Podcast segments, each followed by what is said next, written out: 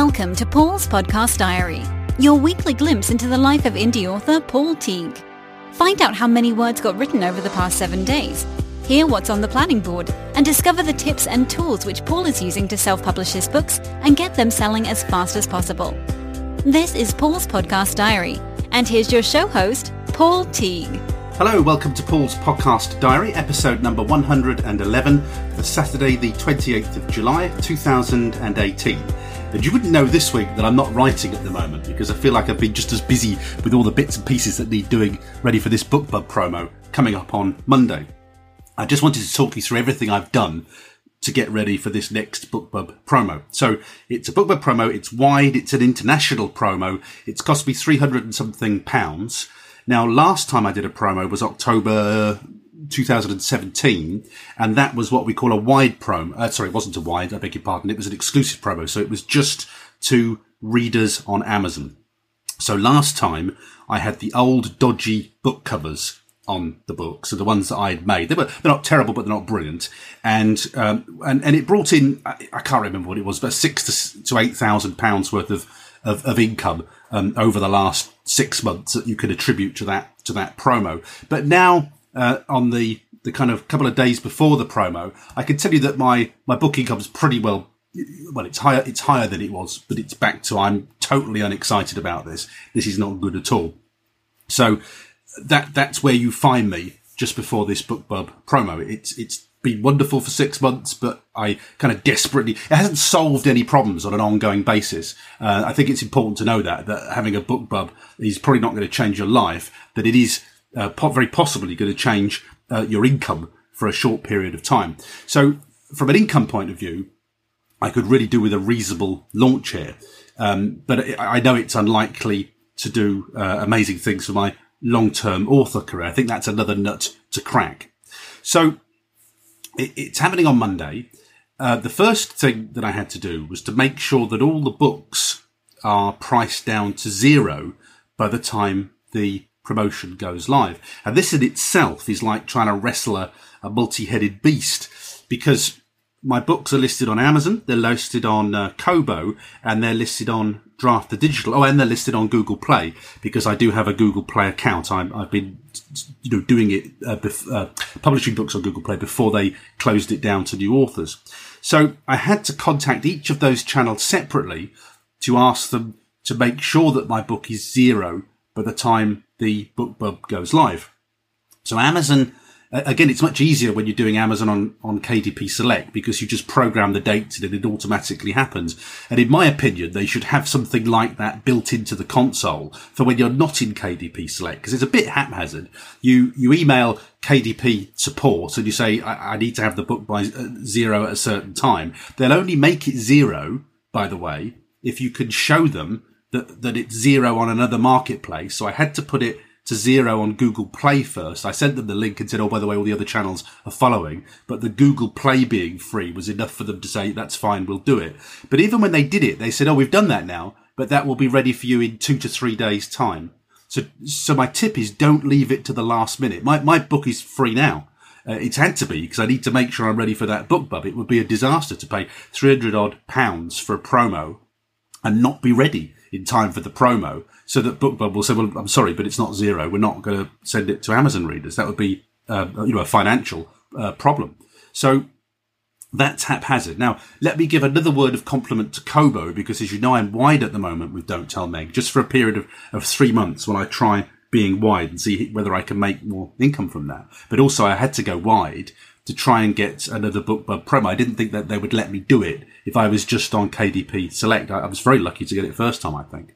So uh, Kobo is brilliant. Absolutely wonderful console in Kobo. And I'll talk to you more about Kobo in a moment or two because I'll bring you up to date with the promos that I've been doing. But on Kobo, um, you do exactly what you should be able to do in KDP Select, which is to say, I want my book to be zero, uh, whatever it is, dollars, pounds from this date, and then I want that promotion to end at a certain date. Now, that's not rocket science in terms of a web console, but on Kobo, absolutely brilliant. You've got complete control, but also you don't have to make it zero in every territory. You could just, if you wanted to, make it zero in the United States and the UK. So that's the kind of control we should have. Excuse my mobile phone now. I've, I've got um, things happening today, so I need to leave it on so I can hear it if it rings. But um, so it, it, might go off while we while I'm chatting. Um, yeah, so KDP need to sort that out. Um, Google Play is, you know, frankly, it's it's a wild west of a listing. I'm lucky to have a listing on there, but I've told you this before that you can put your book on Google Play for 1.99 and they'll discount it down to whatever they want to. They're just, it's just completely crazy. You've got no control over Google Play. But I have to say, uh, that the console's so straightforward. I listed it as free. It was free pretty well immediately. I don't know what kind of process they go through to check the books or anything. It, it doesn't seem to go through any process. Um, it just goes to zero straight away. And then Draft2Digital again, um, because you, you, are doing it through a th- third party with Draft2Digital. So Draft2Digital is handling my Barnes and Noble and my iBooks listings. Again, don't leave it to the last minute there. You, they have to kind of feed it through to those channels. And uh, my books are now free on those channels, ready for the promo. A couple of days too early, but I had to make sure that I was ready in time. And um, you, you, you, not, that's not going to happen straight away. You're, you're, always reliant on the information going from Draft2Digital to iBooks and Barnes and Noble. So always, I would su- suggest you allow two to three days to make sure that your books are ready in time.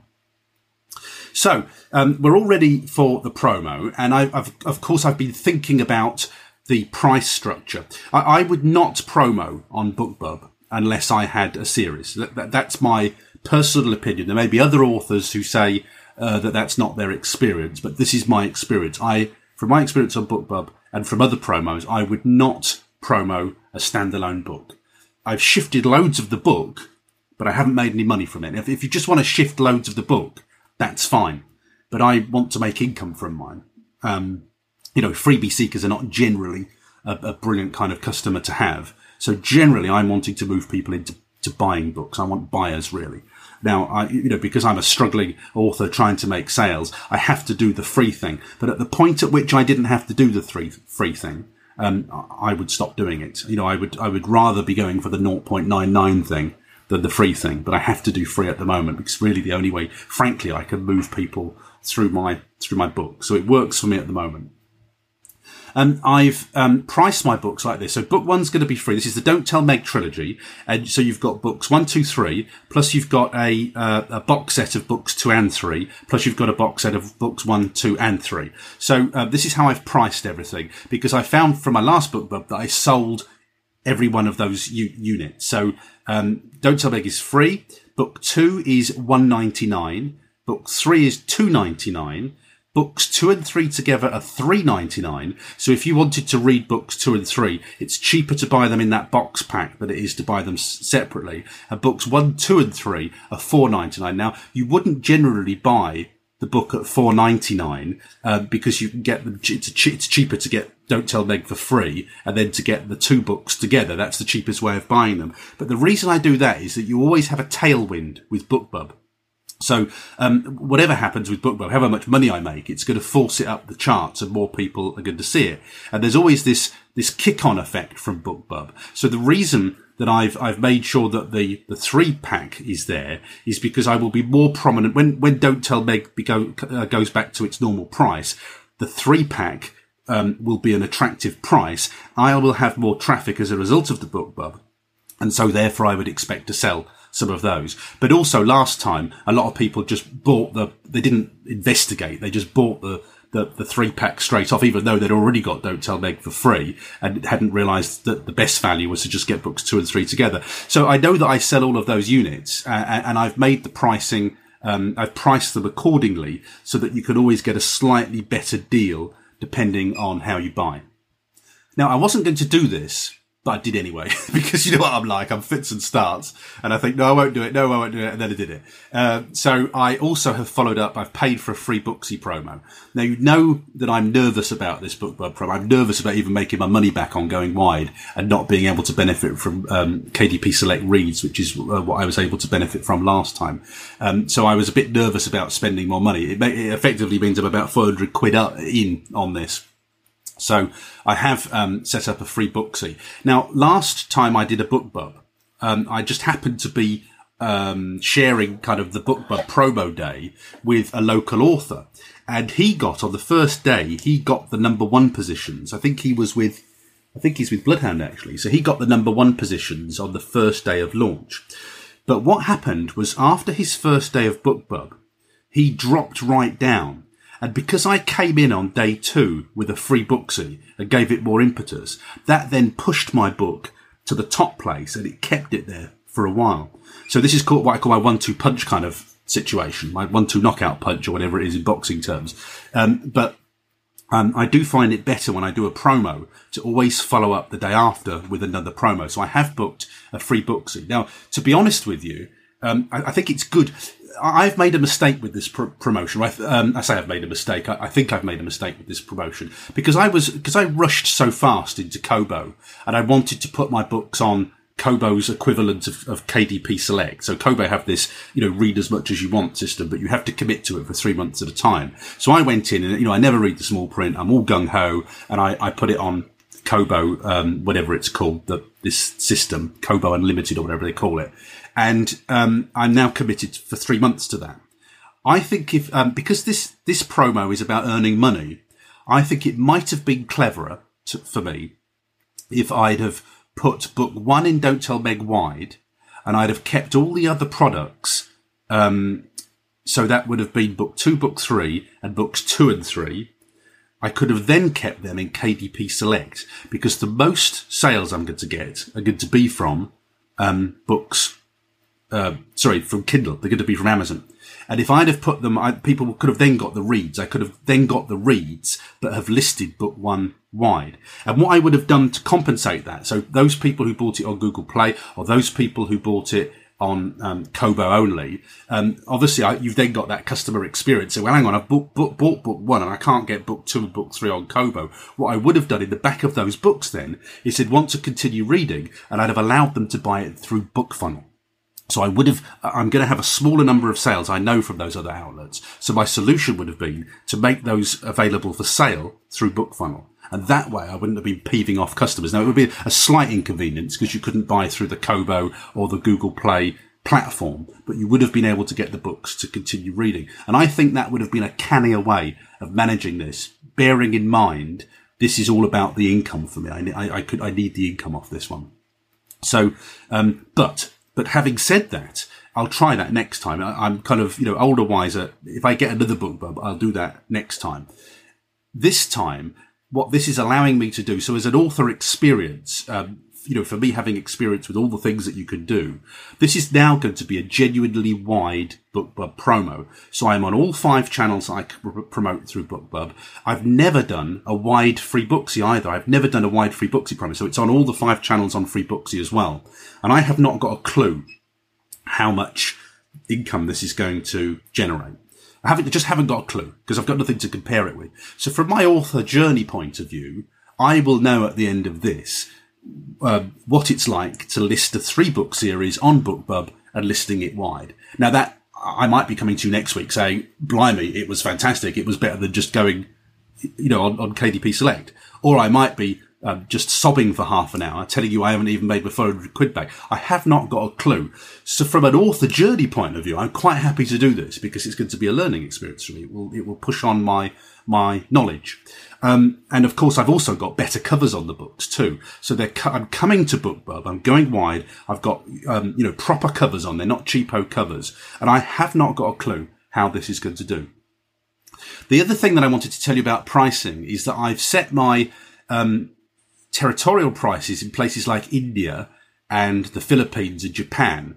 I, it, my, my policy in those uh, channels is that I just want to sell books. So I set my prices in those areas at the lowest they can possibly be because it's all about shifting books. I don't care about the money in those territories. I just want to get my books in people's hands in those sort of massive territories. So I have a completely different strategy there. I want to make money from Canada, from the USA, from New Zealand, from Australia, from the UK. That's, those are my money making territories. But other territories, you know, Brazil, Japan, um, the Philippines. There are various other things that you can get on the, on the console there. I just want to sh- uh, shift books. I, I, I, just need to break even uh, as far as I'm concerned. I want books in people's hands there because they're emerging territories and I, and I, I want to make money in those territories later, but I want to be early to market in those territories. I want people reading my books and hopefully discussing my books. Okay. So the other thing that I've tried, um, I, I wanted to. I just I just want to try stuff. So what I've done is on BookFunnel, you can sell books through BookFunnel now, and there are two channels really there that are the best to sell through on BookFunnel. That's PayHip and Selz, which is S E L Z. Now on PayHip, you could do it for free. On Selz, you want to be taking payments by PayPal. Really, I, I know this from my business experience. I I set up a, um, a sales site for somebody through my uh, work that I do locally, and they had a, rock festival, a local kind of rock music festival, and they were I think that originally they were taking payments through SagePay, and I set up what's called a WooCommerce shop on their WordPress website, and I set it up so that they could take payments through PayPal. And when we put the PayPal payments on, the ticket bookings completely surged. They surged in a way that made me really nervous because I just built this website thinking, I hope this is up to all this web traffic. Um, so you need to have PayPal. You need to be able to take by PayPal because it's a trusted way of paying. So on PayHip, you can pay through PayPal um, for the, on the free account, and you just obviously pay a percentage of the of the the deal. Um, on Selz, I had to upgrade um, for thirty dollars for the month to be able to offer PayPal. Now, I, I had a little bit of toing and froing with BookFunnel because what happens is when you sell a book through BookFunnel, the payment is managed by Selz or PayHip.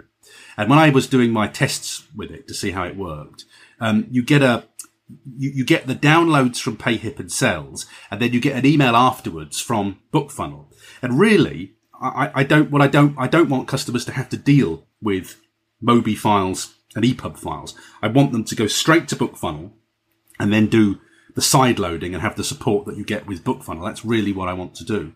So um, I set it up on PayHip first. And by the way, I should tell you what I'm setting up is i have set up a, an exclusive offer when you could where you could buy a six pack of my thrillers. So I've I've created on Vellum a six pack of, of the whole Don't Tell Meg trilogy and three of my standalones. I can't put Who to Trust in yet because that's still in KDP Select.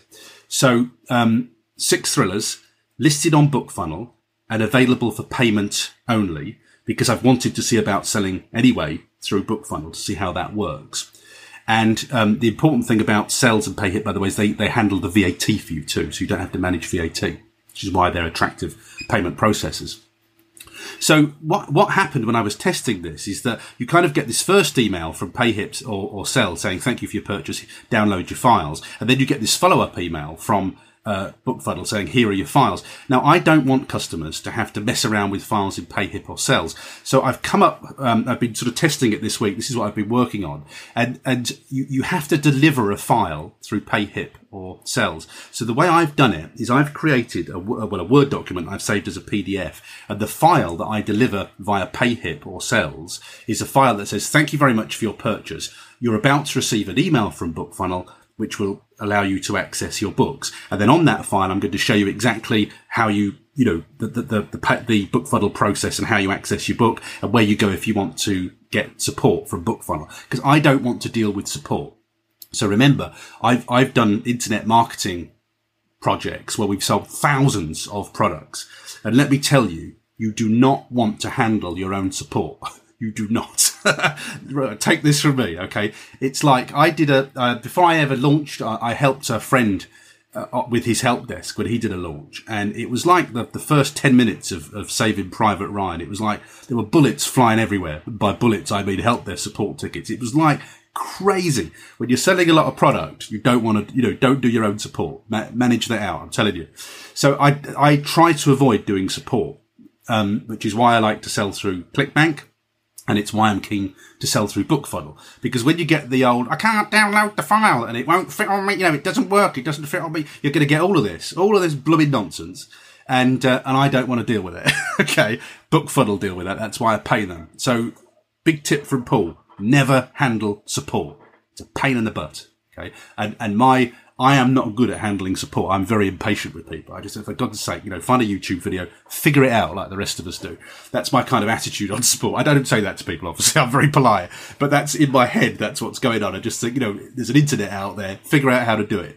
Um, and, and the, the other thing that annoys me about support desks is they always blame you. It's always your fault. And actually, it's usually their fault. And I include myself in this. You know, it's usually something I've done. It's not something that, that, that the tech's done. So, um, so don't handle support is the bottom line of that. And that's why I want to manage that through, I don't want to deliver files through PayHip or Selz directly because I have to do the support that way. All right. So they're not getting their hands on my files through those channels. My solution to that, and actually I'll, um, if I don't, if I forget to do this, by the way, remind me about it, but I, I, will show you the, the PDF that I'm going to download. So I, ha- I have to download a digital file, um, through PayPal, through PayHip and Selz. So I'll put that file on the resources page so you can have a look at it. But that's going to be my way of managing it. And so the second email that they get comes from BookFunnel and that then tells them how they can down, you know, cross load the files onto their Kobo device or whatever it is they're doing. Um, so I'm going to put an offer in the don't Tell Meg book saying exclusive offer. Oh, I've created a web page for it so I'll put the link on, on the web page there. I've created a kind of a internet marketing kind of sales page, which has a countdown clock on to say this offer is only available for a certain amount of time, and then the page will close down. So I'm using internet marketing techniques with that. Now I haven't got a clue whether anybody's even going to look at that. And actually, again, if I'd have been cleverer, I would have done. I, am um, I'll talk to you about this in a moment or two. I'm I'm part of a, a, BookFunnel group giveaway at the moment and an Instafreebie group giveaway. And if I'd have been cleverer and thought ahead, I would have tested this technique in my free books I'm giving away there. I am going to very quickly, after I've recorded this and I'm editing it, I'm just going to jump in and in my, um, I think I'm giving away Dead of Night in my Insta Freebie BookFunnel promos at the moment. Um, I think I'll just, I'll add the promo in there just to see if I can get some quick results, um, just to test it, you know, see if I can get a buy or two from there, just to test the process from the customer's point of view and make sure they're happy with it. Um, but I, I, did want to have some kind of special offer on here, um, you know, with a countdown deal. Just, I just want to try stuff. I just want to try stuff while I've got web traffic. So I'll, I'll let you, you know, I expect it to die a death one or two people might buy from it, um, but I just want to try it. It's a good way of me sending traffic to a PayHip offer and just seeing whether it works. Just seeing if there's anything in it, any interest in that at all. So that's another part of my preparations for this launch. The other thing I've done, which I haven't done before, uh, that I've been reading about, it was something that Adam Nichols uh, did, I know, uh, with his books, and he's had great success recently with his books, is I changed my categories. Now, I don't know. I can't remember how long I've known about this, but and I can't even remember where I found it out. But when you list a book on an Amazon, for instance, you get two categories, and so mine are in something like uh, thrillers and psychological thrillers, something like that. So they're in sort of top level, um, top level categories. And this is why I, want to be reading, um, you know, books by people like Chris Fox because they're all over this kind of stuff. And I and it's I've not been good at this stuff. I, have known for some time that if you email Amazon directly, you could get your book into more categories. Now, the purpose of this is that it's easier to get a number one bestseller in a smaller category. So, for instance, as an unknown author, there's absolutely no way am I getting to number one in thrillers. Not, not at the moment. In my dreams in the future, maybe, but not at the moment. That's never going to happen. The best I can do as an unknown author is get to number one in the freebie section. My aspiration is to be number one in the paid section. You'll, you will hear a happy Paul Teague when I get to number one in the paid section of thrillers. Now, that's going to take some doing. We're not there yet. We need to be kind of of the scale of somebody like Mark Dawson to be able to manage that. I'm not going to be able to do that just yet. That's something in the distance for me that I need to keep working towards. But something that I can do is it's much easier to get a number one bestseller orange tag in a smaller category, a less competitive category. So I will admit a little bit here that I've cheated in that I know um, Adam Nichols because he posted a great post in 20 books to 50k. He, he, talked about exactly how he's managed to have this level of success. I also know that Adam has paid for, is it K, K Analytics or K-Lytics? K-Lytics. He's paid for K-Lytics and I know he's done some genre research. So I looked at Adam's book or books to see which um, minor categories he's listing in. And so I've contacted Amazon. I've never done this before. Again, it's one of these, this is why I'm taking summer off, inverted commas, to do all these things I know I should be doing, but I haven't done. And so I've now got my uh, thrillers listed in um, crime fiction kidnapping, crime fiction serial killers, thrillers, cr- uh, crime, sorry, I had it in thrillers, crime anyway, and crime fiction vigilante justice. And kidnapping serial killers and vigilante justice, I see are the ones that Adam listed. He's writing exactly the same kind of books as I am. So I just thought potentially, potentially, And I think this might have worked last time actually, but I, I, don't know whether it will this time because I don't know what it's going to be like going wide. But I think I sold so many copies of Don't Tell Meg 2 last time. I have a feeling that it might have pushed it certainly, you know, it would have pushed it, I'm sure, into one of these minor categories in the top 10 to 20 in the bought categories. Uh, and, and so this is me now saying, okay, I, I know I can get to number one in the free categories. So I've been number one in, in categories for non-fiction, um, science fiction and thrillers. I know I can do it for free, but I want to move things on. Okay, that that's a thrill when it happens the first time, but it only means you're shifting lots of free copies. I need to be looking at the paid copies now. I'm moving to paid, uh, you know, because I'm, I'm I'm all about income now, and and so I'm. I, I don't know. I haven't got. I can't tell you whether I think this is going to go anywhere in these charts because it's all new to me. But I just wanted to tell you what I've done. Um, so um, when I, it's funny. I you know I kind of thought this was some secret, but I was recording the crypto podcast with Alison last night. So I must tell you, I've just done this and it was really easy. I just emailed Amazon and they did it within half a day. And Alison said, "Oh yeah, yeah, I've done that ages ago." So I think she's got about ten categories. So you know, here's Paul catching up again. Um, and I have known about it for some time, but obviously everybody else knows this. And, and I, again, this, the, this is why I'm not recording loads of podcast interviews over summer because I got to get on top of this stuff. If I'm going to move my my life on as an author, I got to get on top of this best practice stuff. So I'm reading about it and I'm doing it. That's what I'm doing all this summer, and I'm enjoying it. To be honest with you, it's it's really you know I like this kind of stuff. It's um, it's great fun. So again, I, I have done everything I can think of to to to experiment to squeeze something out of this promo you know, to come up with some different results or to, you know, to test something new that I haven't done before. Um, so that's me giving it my best shot. If you're listening to this on Saturday, the BookBub doesn't go live till Monday. If you think there's something that I've missed or something that I could do that I haven't mentioned to you, you know, a little trick that you know, do drop me a line, please, because I haven't got very much time to, to pivot and to change it. But if you think of anything, let, let me know. And I'll report back on this sort of next Friday and, and let you know um, how the week's gone. But as I say, if it's just half an hour of tears, you know, it didn't go very well. Okay, this is going to be a long one this week, and who would have thought it as I'm not writing at the moment? Um, I've got so much to tell you about. It's been a big week. Now, please don't please don't go la la la the minute you hear me mention crypto, because this is important. This is important because it's about authors. Now, we we interviewed Suki Jutla, who is the world's first best-selling blockchain author, and, and Suki's connected with the Alliance of Independent Authors. The Alliance of Independent Authors are getting behind Publica, which is a blockchain uh, not experiment. It's a it's a business. It's been funded. It's a well funded business, um, and uh, they are now live on the blockchain. And I'm really interested in this because obviously you know I'm interested in cryptos. I'm not going to make this a big crypto thing. I'm going to keep it author centric for you. Um, but you know it's important for authors now. Whatever you know or think about the blockchain, you know, let me tell you, although many of the projects that are happening at the moment, they'll just they'll just die a death. You know, a lot of people are setting up projects that, frankly, we don't need the blockchain for. So uh, it's the wild west of blockchain, but the technology is what's going to prevail. Just don't think of blockchain as as Bitcoin and oh, it's a scam and all of this stuff. It's the technology that's the important part of this, and think of it as being as important technology as the web. You don't need to get all geeky about it, but it, it's the technology will stay. It's the uses that are not determinable yet. Now, why I love Publica is because it's a real world, tangible example of the blockchain. So many, a lot of what people are doing is saying, oh yeah, well, you know, here's our roadmap and in three years time, this is what we're going to have. The great thing about Publica is, is that it's really a blockchain project that everybody can get their head around. So we've all bought books from Kobo or Amazon or Google Play, and we've all read books on our smartphones. And that's what Publica does. So this week, I have bought Suki's book on, I've downloaded the Publica app on my Samsung phone.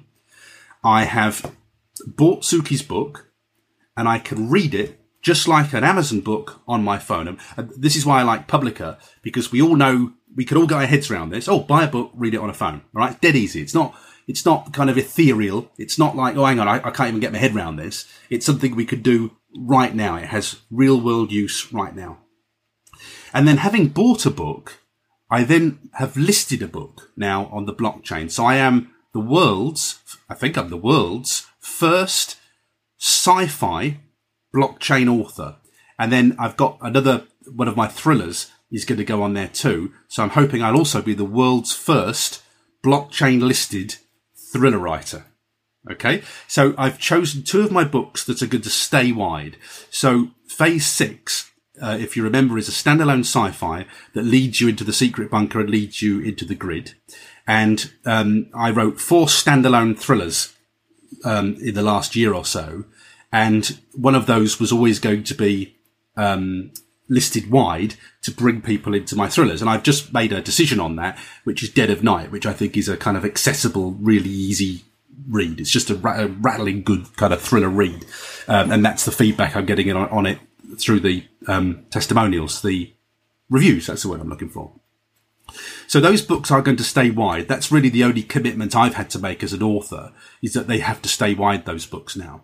So um, Phase Six is now actually listed, and I and I bought a copy of my own book just to give it a try.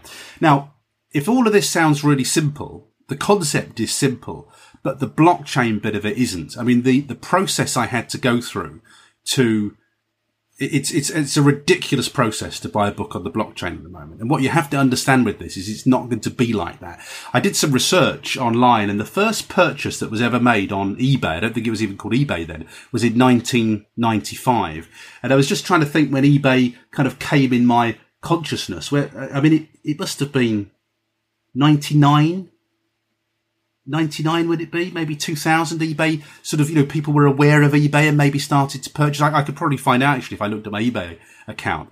But if you think that you know things start off and they look ropey even facebook if you look at what facebook looked like when it started it was a simple php site.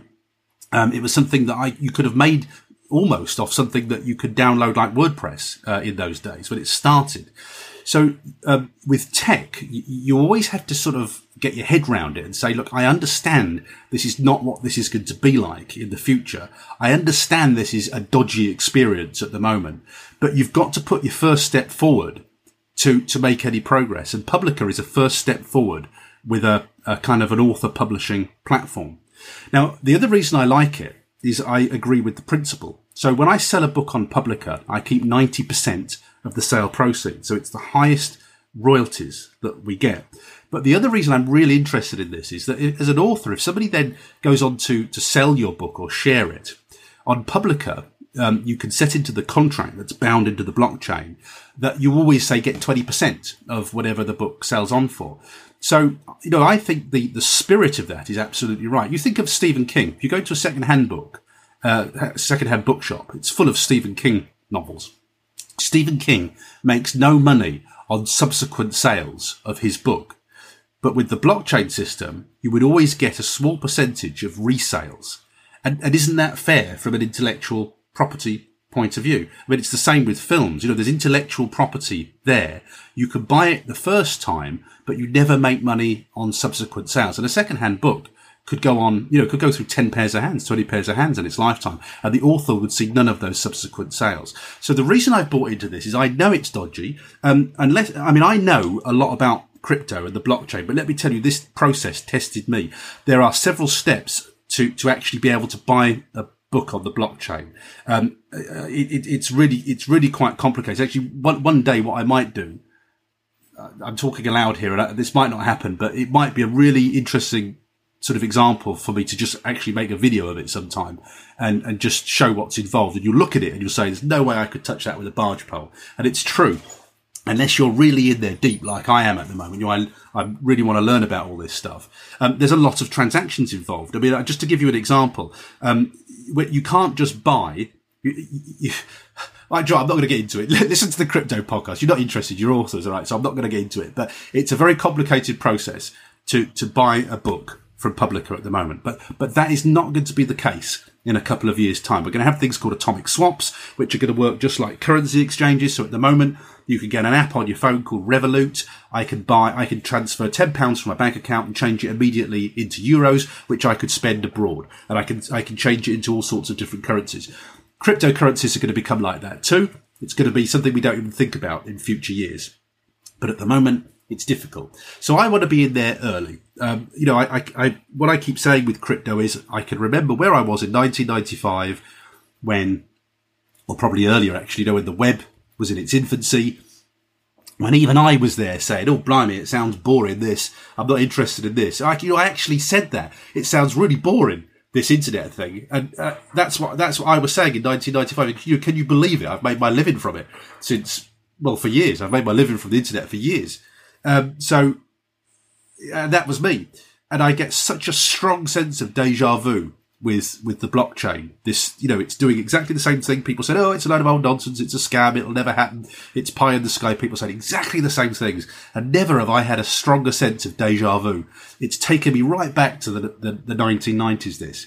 And I don't want to miss this. I don't want to be the guy saying it's a load of old rubbish. It's a scam. You know, it sounds really boring. I don't want to know about it. I want to be in this from the beginning. So that's why I've gone gung ho in, listed two books, and, um, you know, I won't go on about this at great length, but I will just let you know from an author point of view what's, what's interesting. And if you want to dig really deeply into this, um, listen to Alison and I on the Crypto um, News podcast and listen to the episode with uh, Suki, because um, it's really interesting stuff. And, you know, mark my words, it is going to impact on our lives in the next couple of years. So I just want to keep my eye on this.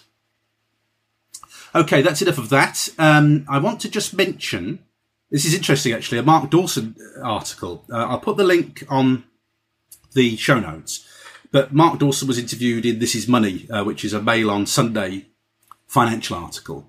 And it was interesting that um, just the conversation we've just been having, one of the Mark's regrets is that he didn't buy into Bitcoin earlier, which is all right. So just, you know, this is not going away, guys. All right. You can't put your fingers in your ear and go la, la, la. You don't have to become an expert on it, but please keep receptive to it. Just, just keep receptive to it. That's why I'm saying to people, I, I understand it's just too much for most people, but don't be closed. Just have your antennae tuned and, and listen for things that might be of interest to you. Don't have to disappear down the rabbit hole, but just don't shut off from it. That's my advice. But even Mark in that article is saying, I wish I'd bought into Bitcoin, you know, as an investment.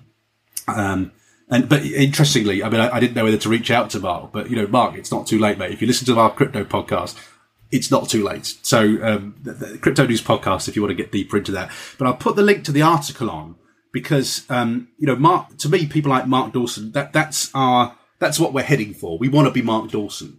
Uh, my podcast is very much for people who are, are on their way. We're trying to get there, but we're way off it at the moment. Okay. But I always say to you, when I'm, when I'm frustrated about my author career. I'm frustrated about my lack of earnings. I always look to people like Mark Dawson, to, you know, Joanna Penn. That's my line in the distance. That's where I'm heading. That's what I'm trying to get to. It's hard. You know, it's hard work. Um, and, and everybody's done the hard work. Um, but I think it's always important to see and celebrate the successes we can have. And, and, you know, if you look at Mark's article there, it's all about the kind of the money. There are huge rewards to be had as self-published authors. And I would encourage you to look at that article and use that as inspiration. I've been on Kobo this week. You know, I've been running a promotion on Kobo, and I just wanted to let you know what the kind of results were. So one of the promos was a free giveaway, and I shifted um, 620 books from that free giveaway. So I think it cost me three pounds to list in that giveaway. Um, if you compare that with a Freebooksy or any of the other kind of promos that you could do. I'm very happy with 620 free books for three pounds. That's a good giveaway to me. Now, the other thing is, is I am completely um, anonymous on Kobo. I have no presence on Kobo whatsoever. I have no reviews. All I have is books that are listed with no reviews because I'm, I'm completely brand new. Now, what I did notice is that the reviews have started coming in now for one of my books on Kobo. And that's really what I wanted to do from this. I wanted to get people, I needed to get people on Kobo, Kobo reading my books. I needed to start to get some reviews so that, you know, some of those people hopefully will enjoy the book and buy other books on Kobo. I just need to get it going on Kobo. So that felt like a pretty good experience to me. I mean, um, and by the way, I sold um, my book in 43 countries as a result of that. That Kobo map is fascinating. I, have got to tell you, I'm really, really impressed with Kobo's infrastructure. Um, I think um, Kindle, uh, Amazon could learn a lot from the way their infrastructure works. It's really, really good to use when you list natively on Kobo. The, of course, the the kind of deal breaker will be is if I simply don't make any money on Kobo and I have to go to Amazon just to make money. That will be the deal breaker. So I'll report back on that over the next couple of months. Um, the the kind of sad thing, you know, it's always sad but true, isn't it? Is that the The other promo, which was for a reduction in a paid product, did much less well. I think I made about 10 sales on that. You know, negligible sales, negligible income. So it's always the same. The same frustration is that it's easy to get rid of books for free. It's less easy to get rid of books when you're selling them. But then you see, you know, you can't put the cart before the horse. At the moment, I have zero reviews on Kobo because it's the first time I've listed natively there. So to a certain extent, I got to give the books away for the free promos to get reviews so that when I promo on, on uh, discounted promos, there are reviews there. There's social proof that would encourage people to buy my books. But if they don't have reviews on, who's going to spend a fiver on my book when it's got no review on? I, it could be, you know, a heap of pants for all they know. So it's, it's cart and horse stuff, this. I, I, I'm systematically going to put all the books into free promos with the express aim of getting reviews in Kobo, and then I'll see if that makes any difference when I start doing the paid promos. But I'm I'm I'm, I'm throwing myself really deep into Kobo. I'm submitting to all the all the promos. Some I'm winning, some I'm losing, but I just want to really make the most of their infrastructure for the three months that I'm committed to it, and then I'll decide whether I'm staying wide or I'm going back to um, you know, KDP Select again. But I'll keep letting you know what goes on. But I, I, I got to tell you, you know, top marks to Kobo for their support and their infrastructure. Really, really impressed with that. And I wish Amazon would take a few leaves out of their book. They could learn a few tricks. Um, I've I've been doing some sort of post GDPR work this week, so you, will know that I sort of stopped doing Instafreebies and I stopped doing uh, BookFunnel promotions just while the GDPR thing was working its way through. You'll know that I did an interim fix for GDPR as well. And now last weekend and over this week, I've been doing my proper fix for GDPR. So I use, and if you're a Patreon supporter, by the way, I've explained this in a, in one of the, the videos that you get as a Patreon supporter. So this is exclusive content just for Patreon supporters, I'm afraid, but I've shown you exactly how I've done this. But uh, it's like DVD extras for this podcast diary, uh, Patreon. Now I'm putting videos in there explaining how I do things. So um, I use something called Thrive Themes. And if you go to any of my sites, if you go to selfpublishingjourneys.com or paulteague.com, just go to the site and then go to exit the site and you'll see this little pop-up window comes in that is now giving away my, um, my WordPress book as a, as a, uh, an incentive to, to sign up. And it's all, you know, it's all GDPR compliant. It's got my policy on there and things like that. Um, so, so all of my sites now, I'm collecting emails again. And I'm actually, it's really interesting because I'm getting warnings from MailerLite telling me I'm going to have to go up. So I've added a, a lot of email addresses since I did all of this. So um, I, am back in the game, adding um, emails to my my mailing list. So um, I'm using the get the best kind of internet marketing techniques on that. So um, take a look at my sites to see how I'm doing that. This is all sort of GDPR friendly now. It's all done following the advice that Mark Dawson did in their excellent presentation on GDPR. And um, so I, am back in the game, but also because Instafreebie and BookFunnel have now sort of clarified their GDPR positions, um, I'm now listed dead of night in a BookFunnel promo and I've listed it in an Instafreebie promo as well. So I'm, I, you know, I'm, I'm back in the game, everybody. Um, and, uh, and Instafreebie and BookFunnel have responded brilliantly uh, to GDPR. Very impressed with both of them. And I know that Instafreebie did some research to say that they've found that, um, if they don't force opt-ins, that you that they're actually getting better results when they're not forcing opt-ins, which is which is brilliant. So it's all good stuff. Um, I'm just trying to find my giveaway. Is it in the promotions? I'm just trying to find my giveaway. Here we are. Um, so I've been part of a BookFunnel promo, a thriller promo this week, and I'm just going to get you some stats on it. My book, Dead of Night, has had 500 views, 912 clicks, and it's been claimed 536 times. So Dead of Night is going to be my free book, my leads capture book. It's why I've been happy to offer it for listing on Publica. Um, so that's why I've been using it on BookFunnel. And I have just also started a, another kind of test. I'm testing, testing, testing, but just need to get everything going again. So on Instafreebie. So, um, I, have just got a promo going on there. And I, do you remember, if you've listened for a long time, you'll know that I used to set the websites up myself to do this. I, I wouldn't do that anymore. Instafreebie and BookFunnel very easily arrange um, group giveaways. You don't need to have any technical knowledge at all. They're extremely impressive, actually. And of course, most importantly, they manage the GDPR element. And I was really pleased to see this week on the Instafreebie giveaway, you get kind of messages as, as you go along from the organizer. And uh, there's kind of the threat there to say there are two people in this giveaway who have not made opt-in optional you will be removed from the giveaway unless you change that. So this is this is what I need to be hearing to make sure we're all GDPR compliant. So very happy about all of this. Now let me just tell you in the Instafreebie giveaway, which has been going for a couple of days, so far across the whole giveaway, there are 43 people taking part.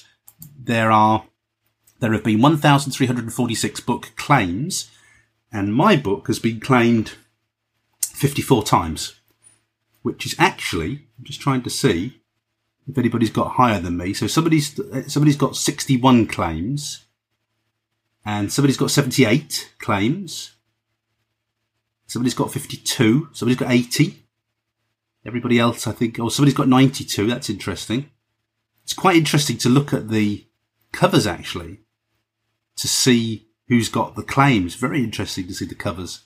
But um, I'll put the links to those on the show notes this week. But so far, in a, in a couple of days, I've got 54 odd claims. Now, what I don't know yet, um, I'll have to dig in, is how many of those claims got people people's email addresses. But I'll, I'll go back to, to, this again. I, you know, I know not everybody agrees with me on this one, but I, I, frankly, I only want you to subscribe to emails if you really want to be there. Um, because if you don't, I'm going to be paying for you. You're not going to read the emails and you might even mark me as spam. So I only want willing recruits to my email database. Now, on MailerLite this month, let's have a look. So this is the first time I've done these promos with since GDPR. Let me just go into my MailerLite stats and tell you how many I've added this month. So this month, so in 27 days, I've so far added uh, 287 new subscribers this month through those giveaways. And if you think that all of those subscribers very proactively said they wanted to join my list, they were not forced in any way. They had to tick a box to say, yes, I want to receive Paul Teague's emails. So I would rather have 287 people who quite voluntarily have been there compared to, I don't know how many it would have been otherwise, but people who didn't frankly care less. So, um, I'm going to be doing a couple of these giveaways now because as you know, during GDPR, I got, I burned a lot of people who weren't opening my emails. I'm getting really good open rates at the moment. I sent an email to my thriller readers this week. Um, 60% open rate, um, 34% click rate. Um, on 1,290 recipients. You know, these are the, you get these numbers when you clean out your email list. You want people, you know, when you start email marketing, you hang on to every subscriber that you've got. You value every single one of them. But when you've been at it for a while, you'll, you, you'll come to understand that what you want is people who really want to open those emails. Everybody else is usually a waste of time. They're just tire kickers. Uh, and we need to get to the people who are really engaged. So I'm, I'm very happy with this and I'm happy with 287 new emails over the course of two um, promos. That all feels fine to me. And remember, you're still getting rid of the books and the books still have, my books still have all the, you know, you can buy all the other books in the series and you can, you know, subscribe to my emails here. So I'm still giving people that opportunity just in a, in a softer, gentler way. And if they really don't want to subscribe, that's absolutely fine. They can still buy the books, of course. So um, that's that's a kind of giveaway uh, update.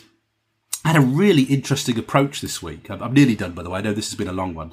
I had a really interesting approach. You know, I have my books, my secret bunker books. They sell in the shop at the Real Life Scotland Secret Bunker.